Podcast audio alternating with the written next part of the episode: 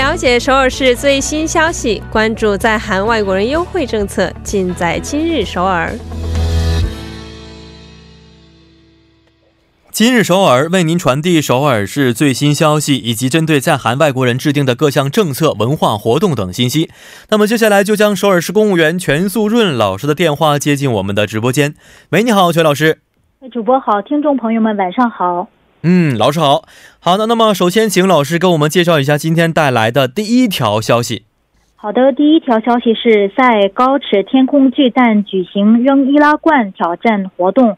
韩语叫고척스카이돔에서캔크러시챌린지개최 啊，扔易拉罐的挑战活动。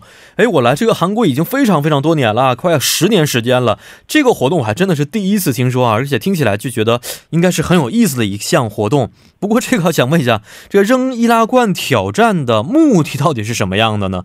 这个举办这样的活动肯定会有一些意义存在，是吧？嗯，那大家也知道，铝罐是可回收利用的罐器。但是呢，当问到怎么正确去扔的时候，很多人却不知道怎么扔。那有人说直接去扔，有说用水冲洗之后扔掉，甚至甚至呢，有人说和不可回收的垃圾一起扔。那这些呢，都不是正确的扔法。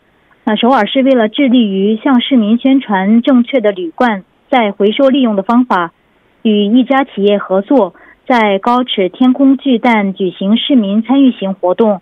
那通过这个有意义的活动，让市民了解，只要正确去扔的话，铝罐是十分环保的、可回收利用的金属，只需六十天就能再制成全新的铝罐。而且呢，在巨蛋收集的铝罐呢，将转换为基金，帮助回收再生资源的工作人员。那从这一点来看，那这次活动具有极高的社会意义。哦，是的，没错。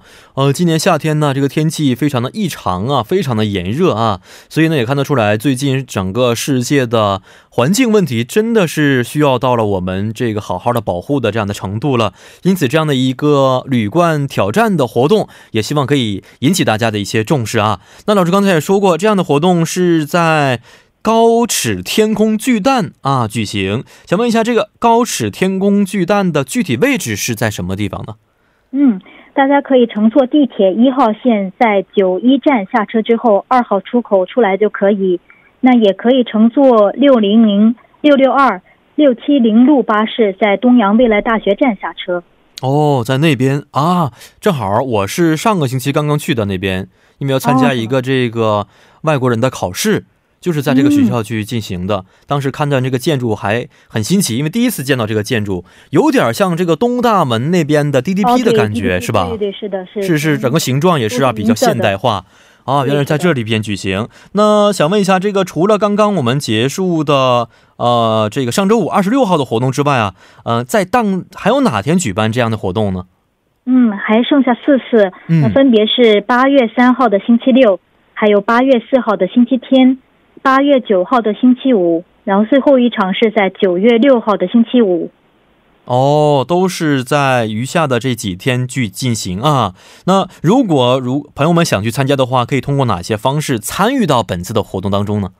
嗯，那有线上和线下两种方式。首先，活动当天呢，可以来到高尺巨蛋的步行广场，参加压扁易拉罐后投掷的游戏。那每一个易拉罐能捐一千韩元。还可以通过自己的 SNS 上传有趣的压扁易拉罐的短视频，在内容里标签 “Can Crush Challenge” 来参与。嗯啊，好的啊，我才知道原来这些易拉罐在扔的时候需要是把它压压扁才可以，是不是？对，是的。哦，平时可能我们这一次才能知道。对，在家里扔的方式都是错误的，我们不是压扁，可能给它。就是竖着把它捏扁之后，或者直接扔掉的情况还是比较多的啊。因此呢，即使因为这个时间的原因不能去的朋友，在这扔易拉罐的时候呢，还是要去参考一些正确的方法。好，那看一下今天的第二条消息。第二条消息是首尔大公园延长周末运营时间。서울대공원주말야간개장 嗯啊，首尔大公园延长周末的运营时间，确实啊，这个天气也很热，所以很多朋友呢希望在户外，特别是公园当中啊，能够消暑。那这次延长运营时间延长到什么时候呢？嗯，那首尔大公园是一座自然文化与娱乐为一体的韩国具有代表性的主题公园，占地面积达两百七十七万平，内有两千七百多只动物。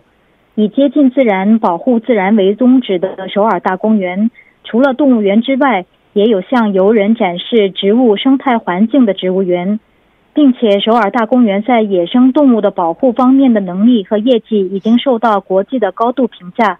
荣获世界十大动物园之称号。那这次为了迎接度假季还有暑假，首尔大公园直到八月十八号延长周末的运营时间，周末的开放时间从上午九点到晚九点。哦，哎，首尔大公园这个动物园我还真的没去过，原来里边还有很多的，比如说像狮子呀、猴子、河马等等的一些我们平时很难见到的一些动物，是吧？对，是的，是的。哦，这个是夜间也会开放是吗？晚上九点结束是吧？对，只限在这个这次的夏季，夏季的延长时间的运营范围之内啊。确实，这个白天呢温温度很高，所以呢在户外想欣赏这些动物的话，一个是自己觉得很热，第二个呢动物觉得很热。很多情况我们去看的时候，可能都是动物都在睡睡觉啊，对，或者是在自己的这个呃这个犬笼里边这个休息啊，很难看到它们走动。那很多动物都是夜行的，因此晚上的话呢，可能这些动物的活动量更多一些。晚上去看的话，还有别有一番风味的。那这次也是，既然延延长了夜间的运营时间，肯定也安排了，是不是只有夜间才可以参与的一些活动呢？啊，对，是的，在动物园内将有长颈鹿生态说明会，还有老虎喂食说明会，还有夜行动物生态说明会。还也有一些在室内有一些展览，比如观察动物骨骼，还有通过三维观察森林内昆虫的展览。嗯，哦，这些活动是白天我们。见不到的啊，所以希望大家呢可以得到这些消息的时候踊跃的去参加，嗯，而且我觉得这项活动也是非常适合父母啊带着孩子一起来体验一下，也很适合喜欢大自然、那喜欢动物的朋友呢好好的去体验一下这个和动物亲近的一个机会。那再想问一下这个具体的项目内容和时间啊，如果想要去确认的话，应该通过什么方式去确认呢？嗯，有一个呃，有两种方法。那一个是官网，那网址是 Grand Park 点 Seoul 点 G O 点 K R，还有一个咨询电话是零二五零零七三三五零二五零零七三三五。嗯，好，希望大家可以通过这两种方式呢，去了解相应的一些信息。好的，那也是非常感谢老师关于今天内容的一些介绍啊。那么咱们下一周再见了。再见。嗯，再见。